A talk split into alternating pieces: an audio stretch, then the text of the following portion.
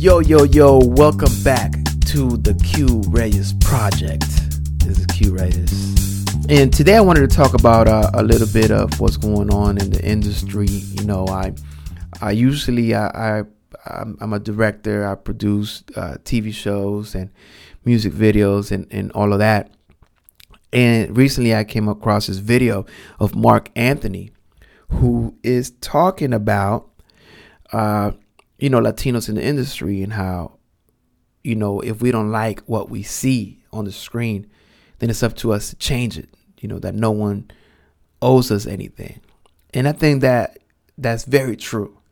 I think that we, I think that we have a misconception on what's, on what's owed to us and of course, there's a lot of injustice. But we probably should be owed something, but we can't look at it that way. It's almost like you fall, you got to get up, and then you worry about about how, how you fell and why you fell and whose fault later. But we got to get up. And, you know, and this goes out, you know, Latinos and black people just in general, for the longest time, we always been like this subculture. You know, even though a lot of the stuff we create becomes mainstream, we usually not the ones reaping the benefits. We usually the ones that um, started it and someone took it and make money off of it. And what Marc Anthony's saying in, in the clip, I got it up on my website, artisticwarfare.com.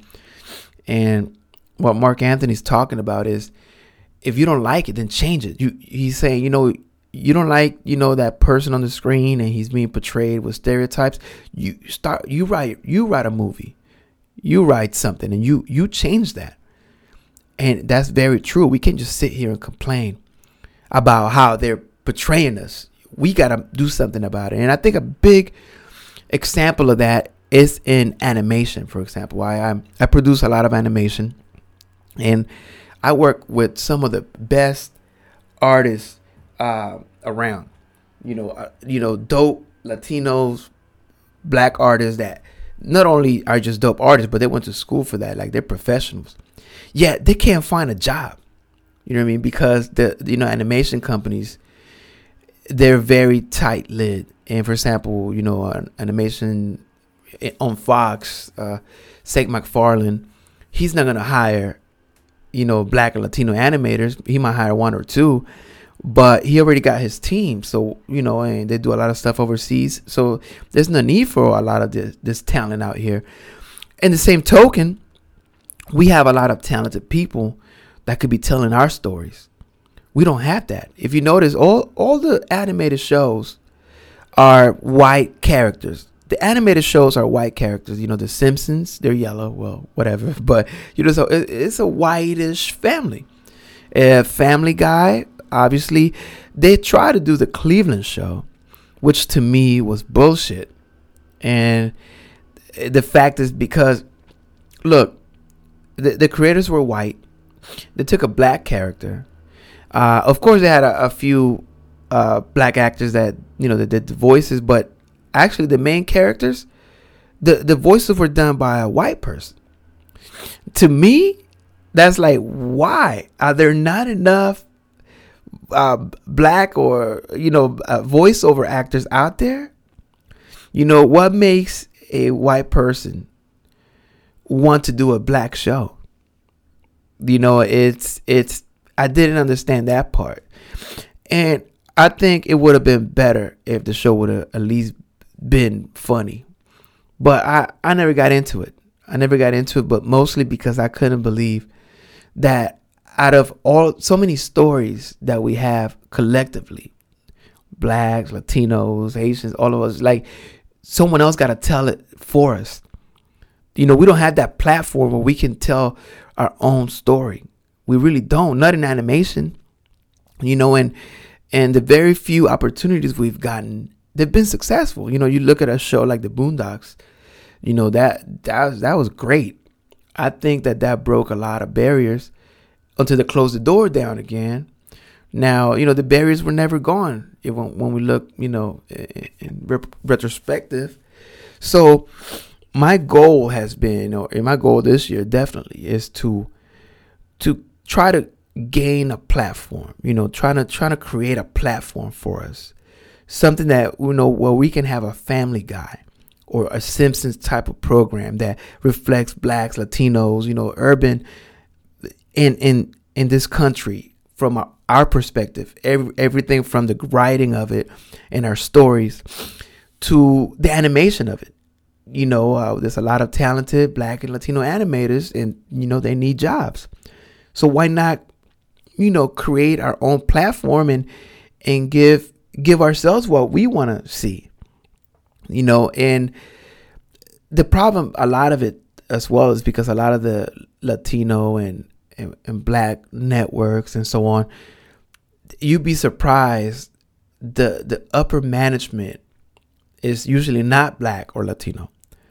And there's a lot of people that get into positions at these companies that don't speak for us, that tell us what we want to hear or what, what they think we want to hear. And that's where that's where we lose. That's where we don't gain any momentum as far as getting better. You know, if you think about sports, for a long time, black people and Latinos, they didn't let us play professional sports. It was just, they didn't let us. We weren't allowed to. But what happened once they did? When, what happened once they let Jackie Robinson into the major leagues and, and we started getting into the basketball teams professionally and and everything. I mean, the game changed. Basketball changed. Now it's, it's weird to see a white guy now, you know, and and and professional baseball, you know, is you know Dominicans, Puerto Ricans, uh, Latinos, Black people. Is we have taken over sports. We've done them better. We added our own flair. We made them exciting, and I believe the industry, especially in animation, is afraid that if they let us, you know, blacks and Latinos in the door and they let us create and they give us that, that room to that platform to showcase our, our work, we're gonna change everything. We're gonna we're gonna raise that standard. We're gonna we're gonna we're gonna take it to another level because that's what we do. And for the longest time we've been stopped from doing that. And it's coming from someone that I'm I'm in this industry. And I've I've been to plenty of meetings where you know they don't believe in us. They don't. They they don't feel like our stories are going to resonate with the mainstream blah blah blah. And that's all BS it's kind of like hip hop you know. When hip hop started you know everybody thought it was a fad. Now you know, probably the biggest consumer of hip hop are white suburban kids. How did that happen? And you know, you're talking about these kids are living in nice neighborhoods with a very low crime rate, and they're talking about buzzing their gats, and you know, and and, and, and selling dope, and it's like what?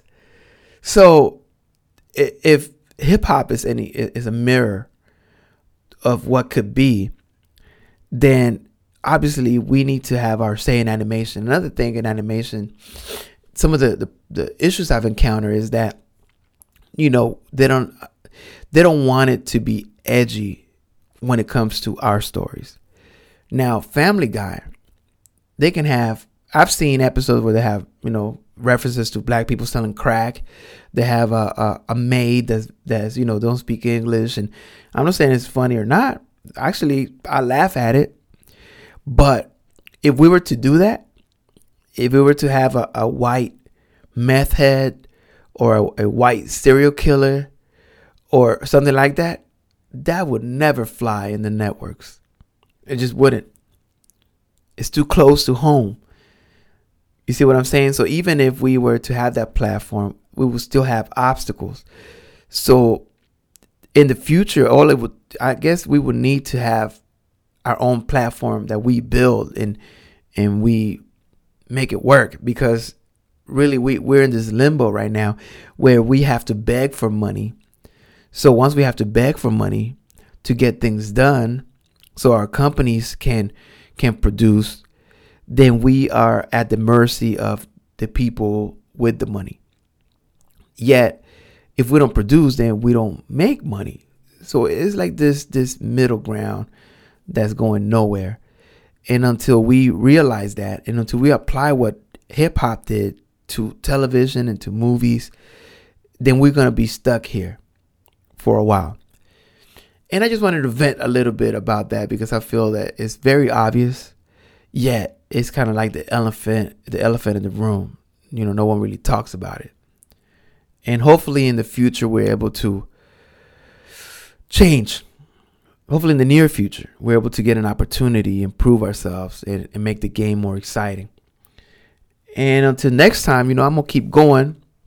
Y'all check me out on YouTube, Q Reyes, K E U R E Y E S. Um, uh, YouTube, just do a search for me right there. You, I'll come up. Also, Twitter, you can follow me, Q R E Y E S. And you can also Instagram, all of that, Facebook. Just look me up, Q Reyes, K E U R E Y S. And I'm just here speaking for us, you know, doing what I can, you know, trying to move a little bit of influence my way so that maybe we can open some doors in the future. But until next time, y'all uh, stay cool. All right. Peace.